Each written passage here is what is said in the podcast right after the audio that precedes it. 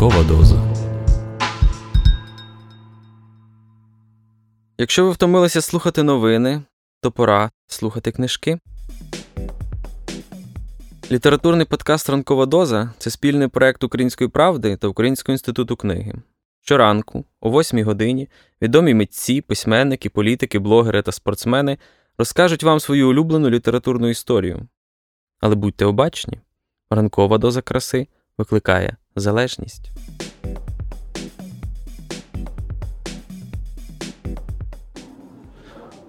Добрий день, друзі. Мене звати Іван Семесюк. І е, знову ж таки хочу вам порадити дещо з такого водночас і супернового, а з іншого боку суперстарого. Античний спадок. Е, це те, чого має торкнутися м- м- кожний інтелектуал, ерудит. Е, але е, тільки зараз почали виходити дійсно адекватні українські е, от, переклади. Наприклад, е, Марк Аврелій наодинці із собою в перекладі Ростислава Паранько або Паранько, я не знаю, як правильно його прізвище, але це прекрасний а, перекладач. А, шикарна жива мова. А, коли читаєш, здавалося б, щось таке тяжке, серйозне, моралізаторське, античне, та, але отримуєш при тому масу задоволення від просто класної, живої, хорошої української мови і дивишся на цих античних а, майстрів, великих філософів, стоїків там, і різноманітних істориків, як на людей, котрі буквально з тобою можуть там, випити пиво, поділитися життєвим досвідом. Тому дійсно Марк Аврелій або от Сенека а, теж нещодавно вийшов прекрасний український переклад. А, що ж, читайте античних класиків, друзі.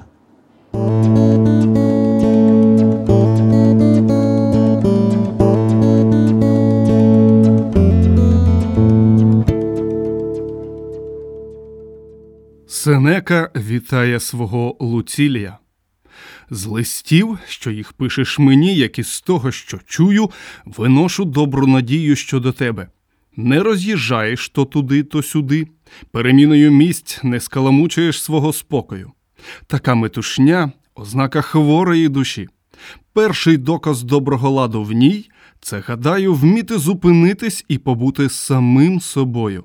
Зваж і на те, що читання багатьох авторів, гортання найрізноманітніших книг теж має у собі щось від тих блукань та непостійності. Лише з окремими, найобдарованішими слід залишатися якомога довше, їхнім розумом живитися, коли хочеш винести щось таке, що надовго б осіло у твоїй душі. Всюди бути, ніде не бути. У тих, чиє життя йде на подорожі, багато зв'язків завдяки чиїсь гостинності, та ні одного дружнього. Така сама доля судилася і тим, хто не горниться щиро до когось одного з талановитих, а пробігає все похапцем, мов поспішаючи кудись. Їжа, щойно спожита і тут же відкинута шлунком, ні користі не приносить, ані тілом не засвоюється. Та й здоров'ю ніщо так не шкодить, як часта переміна ліків. Не зарубцьовується рана, коли на ній випробовують різні мазі. Не зміцніє дерево, яке раз по раз пересаджують. Ніщо не є настільки рятівним, щоб допомогло мимохідь. Безліч книг тільки розсіює нас.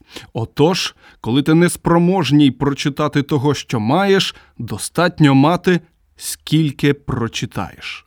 Але, скажеш, іноді хочеться зазирнути то до однієї книжки, то до іншої. Перебирати наїдками – хіба то не знак переситу? Але ж ті наїдки різні й несумісні, не живлять, псують шлунок. Тому-то ненастанно читай лише визнаних авторів, а коли й заманеться розважитись іншим, одразу повертайся до попереднього. Щоденно черпай собі щось помічне проти вбогості, смерті і інших напастей. І хоча багато дечого пробіжиш оком, зупинись на чомусь одному, що в цей день можеш перетравити. Саме так чиню і я. Читаю багато, беру дещо. Нині, скажімо, те, на що натрапив у Епікура. Я ж бо звик заходити і у чужий табір, не як перебіжчик, а як відвідувач. «Весела вбогість, – каже він, – це почесна річ, А втім, хіба то вбогість, коли вона весела? Вбогий не той, хто мало має, а той, хто більшого прагне. Справді бо, що йому з того, скільки майна в його скринях, скільки зерна в засіках, скільки отар випасає, який прибуток має з лихви, якщо засіхає на чуже, якщо обчислює не те, що придбав, а те, що міг би ще придбати. Знаєш, яка все-таки межа багатства? Найближча – мати необхідне, далі – мати достатнє. Бувай здоров!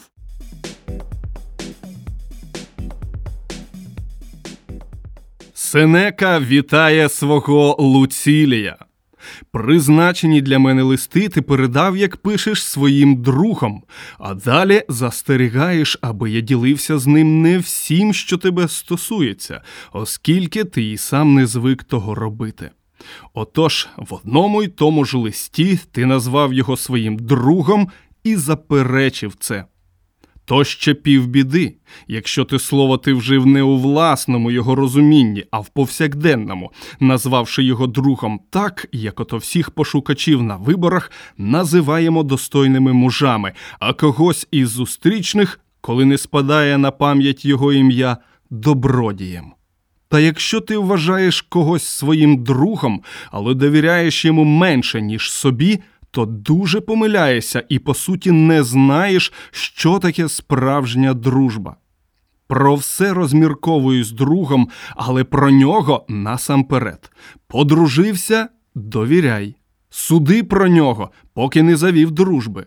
Бо хто всупереч настановам Теофраста судить полюбивши, а не любить, заздалегідь усе розсудивши, той робить усе навпаки. Довго роздумуй, чи подружитися з кимось. Та вже коли зважився на те, приймай друга всім своїм серцем і говори з ним, мов самі з собою, не побоюючись. А взагалі живи так, щоб ти не мав потреби і себе втаємничувати у щось таке, чого навіть ворогові не міг довірити. Та все ж трапляється і таке, що вже зазвичай тримаємо в таємниці. От і розділяй із другом усі свої турботи і задуми. Вважатимеш його вірним, таким і зробиш його. Бо дехто, боячись обману, вчить обманювати. Підозра дає право на лихий вчинок. То чому ж у присутності друга я мав би здержувати язика? Чому ж у його присутності не почувався б наодинці з собою? Одні, першому ліпшому, хоч би й кого зустріли, розказують про те, чим лише з друзями можна було поділитися. Вони ладні в будь-чиї вуха вливати те, що напекло їм душу. Інші, навпаки, бояться, аби про них, бува, не дізналися чогось навіть найближчі, і от і заганяють у глиб душі кожну таємницю, готові й собі, якби змога, не довіряти. Не слід робити ні того, ані цього. Адже хибить і той, хто всім довіряє, і той, хто не довіряє нікому. Тільки перший, я сказав би, хибить благородніше, другий – безпечніше. Отож, осуду гідні і ті, що завжди неспокійні, і ті, що завжди в супокої. Бо втішатися метушнею – це вже не пильність, а сум'яття розбурханого духу. І навпаки, будь-який рух уважати за тяготу – це вже не спокій, а бездіяльність і лінивість. Тож запам'ятай слова, що я прочитав їх у Помпонія. Дехто так глибоко забився у свій сховок, що все те, що освітлене днем, бачиться йому звідтіль охопленим бурею. Все це мусить чергуватися. Хто відпочиває, тому й до діла треба братися. Хто зайнятий ділом, до відпочинку перейти. Порадься з природою. Вона скаже тобі, що створила і день, і ніч. Бувай здоров!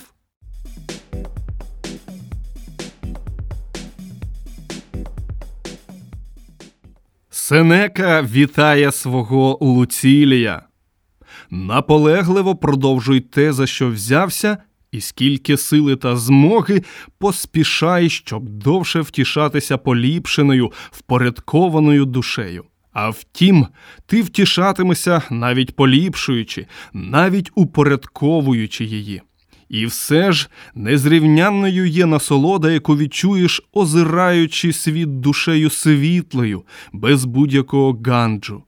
Пам'ятаєш, якою була твоя радість, коли, відклавши претексту, ти вдягнув чоловічу тогу і тебе відпровадили на форум. Так ось, очікуй більшої радості, коли й свою дитячу душу зміниш, а філософія зачислить тебе до чоловіків. Наразі не лише дитинство, але, що більша біда, дитинність залишається. Справа погіршується ще й тим, що притаманна старшим поважність сусідить у нас із хибами хлоп'ят, ба навіть не хлоп'ят, немовлят. Ті бояться пустого, ці надуманого, а ми і того, і цього. Зроби хоч крок і зрозумієш, дечого слід менше боятися якраз тому, що воно наганяє на нас великий страх. Жодне лихо, якщо воно граничне, не може бути великим. До тебе прийшла смерть? Її справді треба було б жахатися, коли б вона могла залишитися з тобою, але вона, іншого ж не буває, або ще не прийшла, або вже відійшла. Важко, скажеш, виховати свій дух так, аби він легковажив життям. Чи не бачиш, одначе, як з ним легковажать через марниці? Один повиснув у зашморгу перед порогом коханки, інший, щоб не чути галасливого господаря, сторч головою кинувся із крівлі, а ще якийсь невдаха втікач, аби не завернути його з дороги, увігнав собі під груди залізо. То як же, на що здатен спромогтися великий страх, того, гадаєш, не могла б осягнути мужність? Щасливого життя не звідає той, хто тільки й клопочеться над тим, як би то його продовжити. Той, для кого головне – це прожити багато консульств. Щодня міркуй над тим, як би тобі, зберігши погідність духу, залишити життя, за яке стільки людей хапається так цупко, як ті, кого підхопив бурхливий потік, за всякі терня та гостряки. А скільки ще й таких нещасливців, які хитаються між страхом перед смертю та муками, що їх завдає життя. Не хочуть жити, але й померти не годні. Тож роби приємним для себе все життя, відкинувши будь-які турботи про нього. Жодне добро не втішає власника, якщо душею він не готовий до його втрати. А яка ще втрата може бути менше прикрою, аніж утрата того, за чим уже неможливо жалкувати? Тому привчай себе мужньо зустріти те, що може трапитись навіть з наймогутнішими. Хлопчина і скопець винесли смертний вирок Помпеєві. Красові – жорстокий і підступний парфанянин. Гай Цезар велів Лепідові підставити шию під меч трибуна Декстра, сам же підставив її під удар Хореї. Фортуна нікого не підняла аж так високо, щоб не грозила йому настільки, наскільки й посприяла. Не довіряй ясній погоді, море миттю збурюється. В одну й ту саму днину кораблі гойдались на хвилі і пішли на дно. Вважай, що будь-коли чи то розбійник, чи ворог може покласти меча до твого горла. Не треба вищої влади. Перший ліпший раб може розпорядитися твоїм життям і твоєю смертю. Скажу так. Хто знехтував своїм, той став господарем твого життя. Глянь, наприклад, тих, котрі загинули через домашні підступи, чи то внаслідок явного насильства, чи то через обман. І побачиш, не менше люду впало внаслідок гніву рабів, аніж володарів. то яке ж має значення для тебе, наскільки могутнім є той, кого боїшся, якщо те, чого боїшся, будь-хто може тобі заподіяти? От, скажімо, ти потрапив до рук ворогів, і той, хто переміг, повелить вести тебе на смерть. Та хіба не туди ж провадить тебе саме життя? То чому сам себе одурюєш, ніби тільки не зрозумів те, що весь час відбувалося з тобою? Кажу бо, відколи ти народився, відтоді й простуєш до смерті. Ось над таким і подібним варто роздумувати, коли хочемо спокійно виглядати ту останню нашу годину, страх перед якою затьмарює нам усі інші години.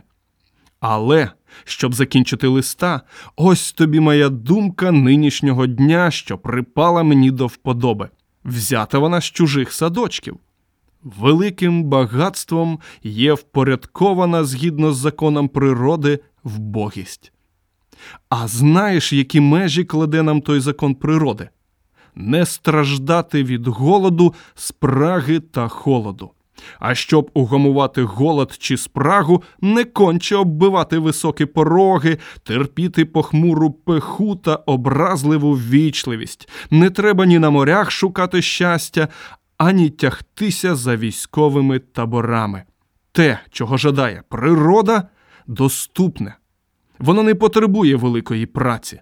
Надмір вимагає поту. Заради нього протираємо тогу, сивіємо під військовим наметом, причалюємо до чужих берегів. А тим часом, що достатнє для життя, те під рукою.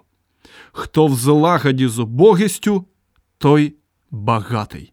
Бувай здоров!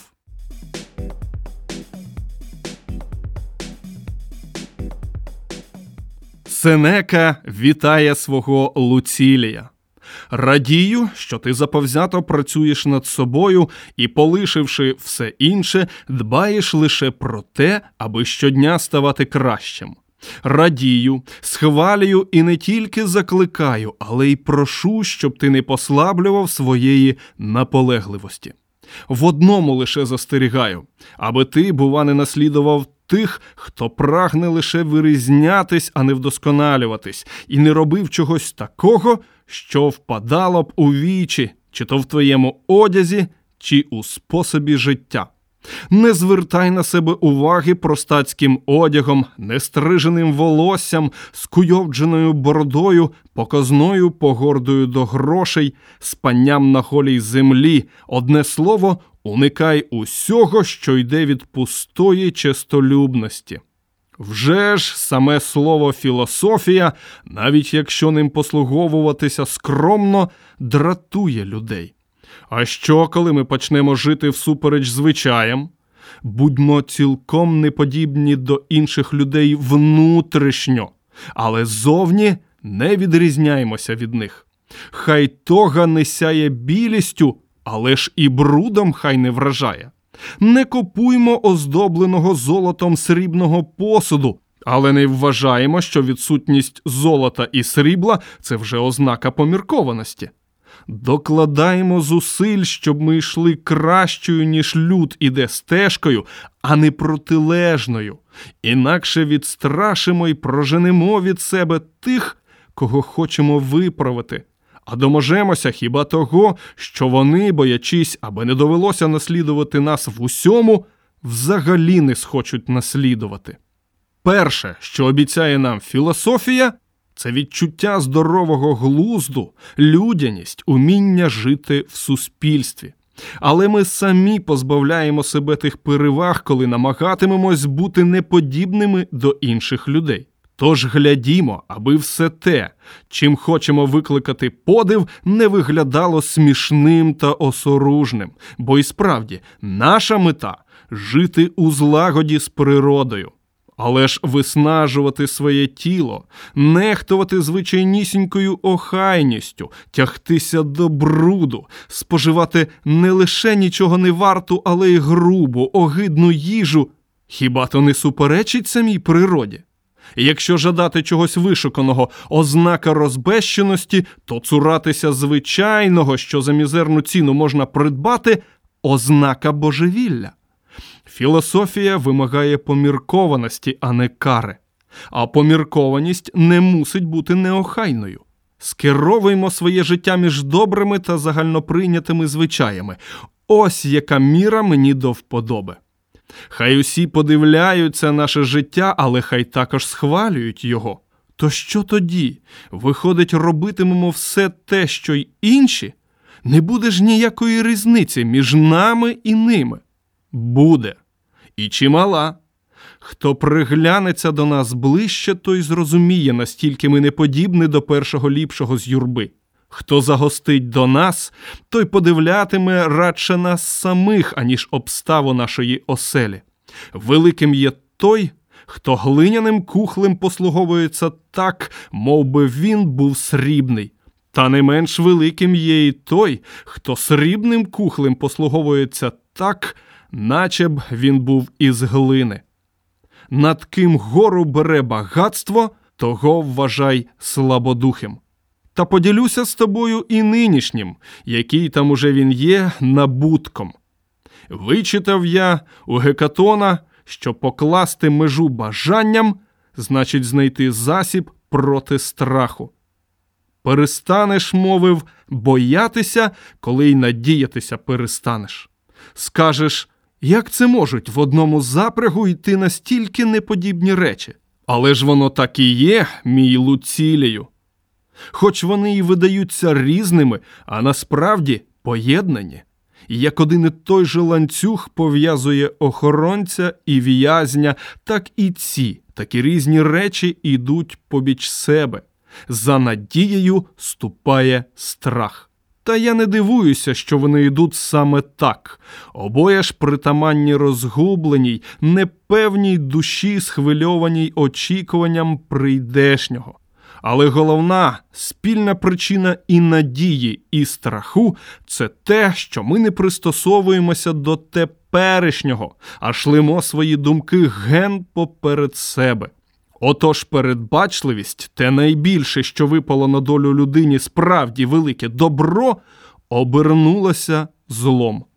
Звірі тікають від очевидної небезпеки, втікши однеї спокійні. А от ми, як від майбутнього страждаємо, так і від минулого. Чимало того, що є добром для нас, іде нам на шкоду. Пам'ять повертає нам муки страху з минулого. Передбачливість змушує переживати їх заздалегідь. Ніхто не буває нещасливим у межах одного лише теперішнього. Бувай здоров!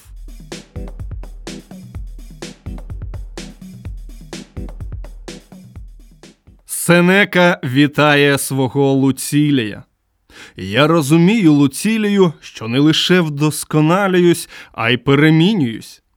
Не кажу та й не сподіваюся, що в мені вже не зосталося нічого такого, чого б не треба було змінювати.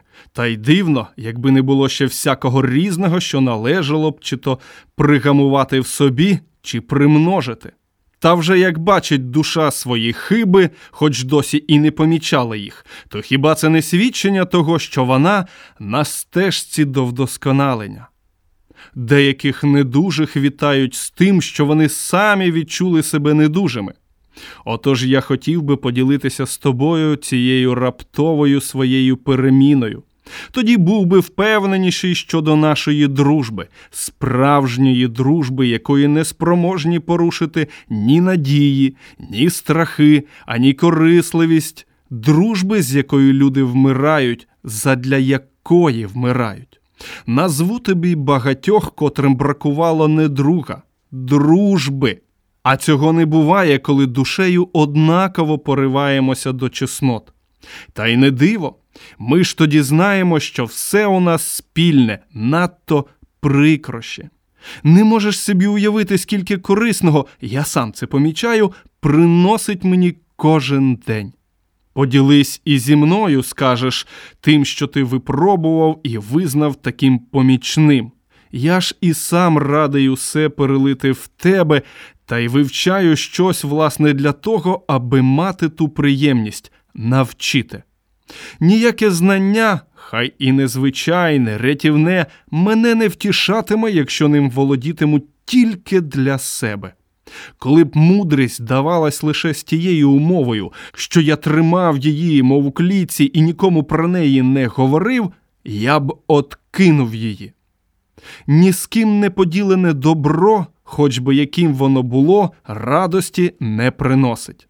Отож перешлю тобі і самі книжки, а щоб ти не трудився, вишуковуючи корисне, то зроблю помітки.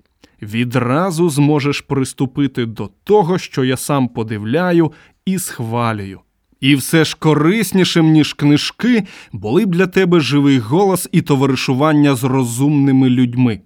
Потрібно бути на місці і самому все бачити, по-перше, тому що люди більше вірять очам, аніж вухам. По-друге, тому що шлях через настанови довгий, а через приклади короткий і надійний. Клеант не повторив би Зенона, якби тільки слухав його. Він же входив у його життя, вникав у потаємне, спостерігав, чи той живе згідно зі своїми настановами. Платон, Аристотель та й весь загін філософів, які мали потім розійтися протилежними стежками, більше почерпнули із самих звичаїв Сократа, аніж із його бесід.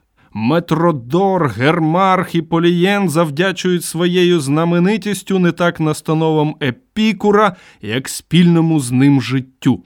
А втім, закликаю тебе не лише користати, а й допомагати. Чимало добра дамо собі навзаєм. А тим часом, аби сплатити тобі щоденний борг, скажу, чим я нині захопився, читаючи Гекатона. Запитаєш, мовив, чого я домігся. Я почав бути другом сам собі. Чималого, скажу, домігся. Ніколи не буду самотнім. А ще, вір мені, хто став другом сам собі, той буде другом для всіх інших. Бувай здоров!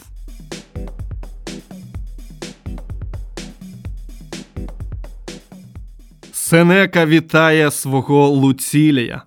Питаєш, чого слід уникати передусім? Юрби. Тобі ще небезпечно стикатися з нею. Я, принаймні, не приховую своєї слабості. Ніколи не можу повернутися додому, зберігши неторкнутими ті звичаї, які виніс. Дещо з того, що я довів до ладу, розладнується. Дещо, чого позбувся, повертається. Як буває з хворими, довга неміч настільки виснажує їх, що й за поріг не ступлять без шкоди для себе. Так само і з нами, чиї душі після довгої недуги тільки-но повертаються. Що тобі до того, якими руками той, що дав тобі його, забрав його назад? Доки він дозволяє тобі посідати його, держати його як щось, що не є твоєю власністю, так як роблять подорожні в заїзнім домі. дванадцять. Відмова від усіх зовнішніх речей – то ціна, за яку купуємо щастя. Якщо бажаєш удосконалити себе, то відклади на бік такі розумування: як я занедбаю свої справи, то не буду мати утримання. Якщо не покараю свого слуги, то він зійде ні на що. Бо було би краще вмерти з голоду, вільним від журби й страху, як жити при достатках у неспокої. І краще теж, щоб твій слуга був поганий, як ти нещасливий. Тому починаю від малих речей. Розлилася олива або вкрали трохи вина? Скажи собі, це ціна, заплачена за мир і спокій. Нічого не можна набути ні за що. А коли ти кличеш свого слугу, візьми до уваги, що існує можливість, що він може не прийти на твій заклик. Або, якщо він прийде, не зробить того, чого бажаєш.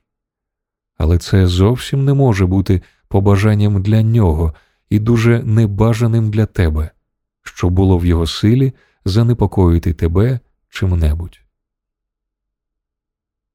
тринадцять. Здаватися і бути.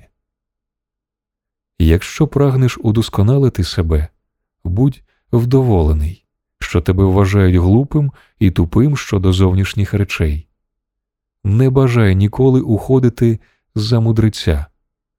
А якби іншим здавалося, що ти є чимось, не довіряй собі.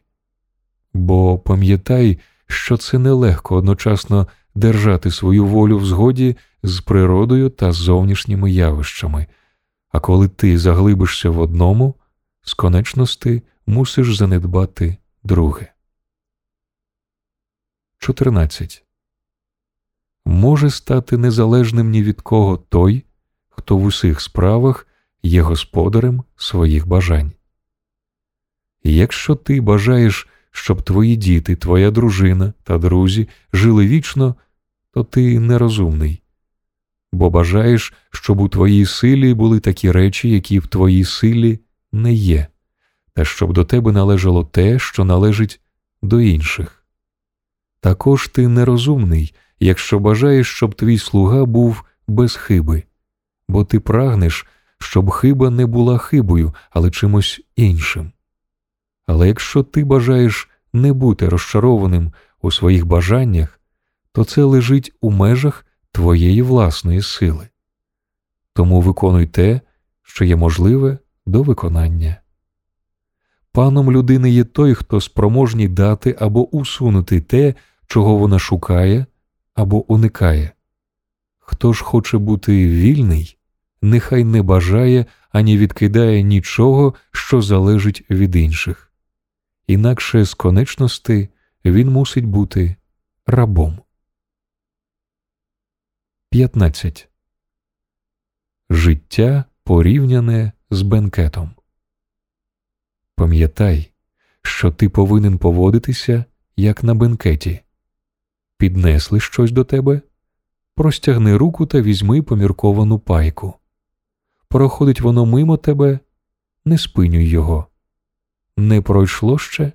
Не прагни його пожадливо, а чекай, поки воно не дійде до тебе. Так само поступає відносно дітей, жінки, становища, багатства. І раніше чи пізніше ти будеш гідний бенкетувати з богами. А якщо здобудешся на те, щоб не брати речей, що їх поставили перед тобою, а навіть дозволиш їм пройти мимо себе, тоді ти будеш гідний не тільки бенкетувати з богами, але теж володіти з ними. Тому, поступаючи так, Діоген і Геракліт та інші подібні їм заслужено стали божественними та були за таких визнані. шістнадцять. Треба виявляти співчуття, але самому не дізнавати болю. Якщо бачиш, що хтось плаче з горя, тому що його син поїхав за границю, або що він зазнав невдачі у своїх справах, уважай, щоб не дати себе перемогти позірному лихові, але знеціни його та будь готовий сказати: «Цій людині завдає болю не сам випадок, бо інший на її місці міг би ним не почуватися діткнений, але погляд, що його вона виробила, собі на нього». Але оскільки йде про розмову, то не нехтуй пристосуватися до тієї людини і, якщо треба, лементувати з нею. Однак бережися, щоб не лементувати внутрішньо. сімнадцять. Людське життя порівняне з театром. Пам'ятай, що ти є актором у такому роді драми, як її виробляє автор. Якщо вона коротка, то в короткій. Якщо вона довга, то в довгій. Якщо йому припало би до вподоби, щоб ти виконував роль бідної людини чи каліки, володаря чи рядового громадянина, гляди, щоб ти виконував її добре, бо твоє діло – виконувати добре призначену роль, а вибір її належить кому іншому. вісімнадцять. Коли трапиться, що ворон Закряче зловісно не дай подолати себе зовнішнім з'явищам, але знехтуй їх і скажи: «Немає нічого зловісного ні для мене, ні для мого мізерного тіла, ні для мого маєтку чи репутації, ні для дітей чи для жінки. Але всі познаки є для мене щасливі, якщо я хочу. Тому, щоб не сталося, це залежить від мене, щоб добути з цього користь». дев'ятнадцять. Як можна стати непереможним? Посили в собі добро, і з цим знищиш у собі зависть. Ти можеш бути непереможний, якщо не вступиш у бій, в якому не можеш перемогти своєю власною силою. Тому, коли бачиш когось видатного почистями, силою або високою пошаною заради чогось іншого, не дай себе спантеличити зовнішніми з'явищами та не проголошуй його щасливим. Бо якщо суть добра спочиває в речах, що лежать у межах нашої власної сили, то не буде місця для зависти або суперництва. А зі свого боку, не бажай бути ані генералом, ані сенатором, ані консулем, але бажай бути вільний. А єдиною дорогою до того є знехтування речей, які не лежать у межах нашої власної сили. двадцять. Усяка образа походить ні від кого іншого, але від нас самих. Пам'ятай, що зневажає не той, хто зневажає, завдає удари або обидливо поступає, але погляд, що ми беремо ці речі, заобразливі. Тому, коли хто-небудь дратує тебе, будь упевнений, що це твій власний погляд, який дратує тебе. Тому в першу чергу старайся не дати себе спантеличити зовнішніми з'явищами. Бо якщо ти раз виграєш на часі і полегші, то будеш легше панувати над собою. двадцять один. Те, що ми завжди мусимо мати перед очима. Смерть, вигнання та інші речі, що видаються жахливими, держи щодня перед своїми очима, а головно – смерть. І тоді ніколи не матимеш нечесної думки, ані не будеш прагнути нічого з надмірною пожадливістю. двадцять два. Прив'яжися до добра та не бійся насміху. Якщо маєш серйозне зацікавлення до філософії, приготуйся з самого початку до того, що зазнаєш багато насміху, глуму та говорення: «Нагло повернув він до нас філософом» або «Звідки цей зарозумілий вигляд?» Щодо тебе, то дійсно немає зарозумілого вигляду, але стій непохитно при тих речах, що видаються тобі найкращими, як вибранець, призначений Богом на цей особливий пост. Бо пам'ятай, якщо будеш впертий, то саме ті люди, які спершу з тебе насміхалися, будуть потім подивляти тебе. Але якщо вони переможуть тебе, то тоді зазнаєш подвійного насміху. двадцять три. Не піддавайся зовнішнім речам і будь самовистачальний. Якщо коли-небудь трапиться тобі звернути увагу на зовнішні речі, щоб зробити комусь приємність, то будь упевнений, що цим ти зруйнував схему свого життя. Отож, у всьому будь вдоволений тим, що ти – філософ. А якщо ти бажаєш видаватися ним для кого-небудь, уяви себе ним для себе, і це задовільнить тебе. двадцять чотири. Бути прив'язаним до того, що залежить від нас, то значить бути справді корисним для себе та інших, для наших друзів і батьківщини. Нехай не турбують тебе такі розважання: «Я буду жити без почести і ніде не буду нічим». Бо якщо брак почести є злом, то ніхто, крім тебе, не може втягнути тебе в зло, ні в безчестя. Чи в такому випадку це твоя справа мати силу або бути запрошеним на бенкет? У ніякому разі.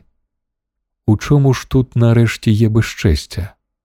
І як ти не можеш бути ніде нічим, коли ти можеш бути чимсь тільки в таких справах, які лежать у межах твоєї сили, в яких ти можеш мати найбільше значення? Але мої приятелі будуть без допомоги. Що ти розумієш без допомоги?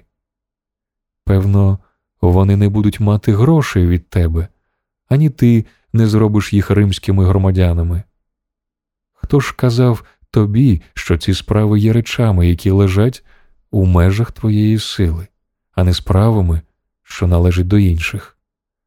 І хто може дати іншим речі, яких він сам не має? Добре, тоді здобудь їх, щоб також ми мали уділ. Якщо я можу здобути їх із збереженням своєї чести, вірності і самопошани, покажи мені спосіб, і я здобуду їх. Але якщо ти вимагаєш від мене втратити моє власне добро, щоб ти міг одержати те, що не є добре, поміркуй, який ти нерозсудливий та глупий. Крім того, що ти хотів би радше мати, суму грошей чи вірного і чесного друга? Тоді радше допоможи мені здобути такий характер, як вимагає від мене зробити такі речі, через які я можу його втратити. Добре, скажеш мені, але моя батьківщина, оскільки це торкається мене, не буде мати допомоги. Тут знову питання, що ти розумієш під допомогою? Не буде вона мати портиків і купалень твого постачання? І що це значить? Та ж ані ковалі не забезпечують її черевиками, ані шевці зброєю. Це досить, якщо кожний виконає вповні своє завдання. Чи повинен ти дати їй іншого вірного і чесного громадянина? Чи був би він корисний для неї? Так. Тоді ти сам не будеш безкорисним для неї. А яке становище я буду займати в державі? Будь-яке, що його ти можеш займати з вірністю та честю. Але якщо, бажаючи бути корисним для неї, втратиш їх, то як ти зможеш служити своїй батьківщині, коли ти став зрадливий і безсоромний? двадцять п'ять. За яку ціну купуємо зовнішні добра? Вивищують когось перед собою в гостині, у вічливості чи прив'язувані ваги до його порад. І якщо ці речі добрі, то ти повинен тішитися, що він їх має. Якщо ж вони злі, то не журися, що їх не маєш, але пам'ятай, що ти не можеш перемогти інших у здобутті речей, що не залежать від нас, без уживання тих самих засобів, щоб їх здобути. Бо як може той, що не висить при дверях іншої людини, не стелитися перед нею, не хвалить її, мати рівну пайку з тим, який робить ці речі? Ти ж несправедливий і нерозумний, якщо не хочеш платити ціни, за яку ці речі продаються, і хотів би одержати їх ні за що. Що коштує головка салати? Оболя, наприклад. Якщо хто, заплативши оболя, бере салату, а ти, не заплативши його, відходиш без салати, то не вважай, що він здобув якусь перевагу над тобою. Бо хоч він має салату, то ти маєш оболя, якого ти не видав. Так само і в цьому випадку. Тебе не запросили на гостину до такої-то особи, бо ти не заплатив ціни, за яку продають вечерю, а продають її за підлесливість і прислуговування. Дай їх господареві гостини, якщо це було б для тебе корисно. Але якщо ти не хочеш заплатити ціни і одержати вечерю, то ти лакомий і нерозсудливий. Чи ти не маєш нічого замість вечері? Насправжки, ти маєш те, що мусиш хвалити того, якого не хочеш хвалити, ані не мусиш зносити зухвальство його лакеїв.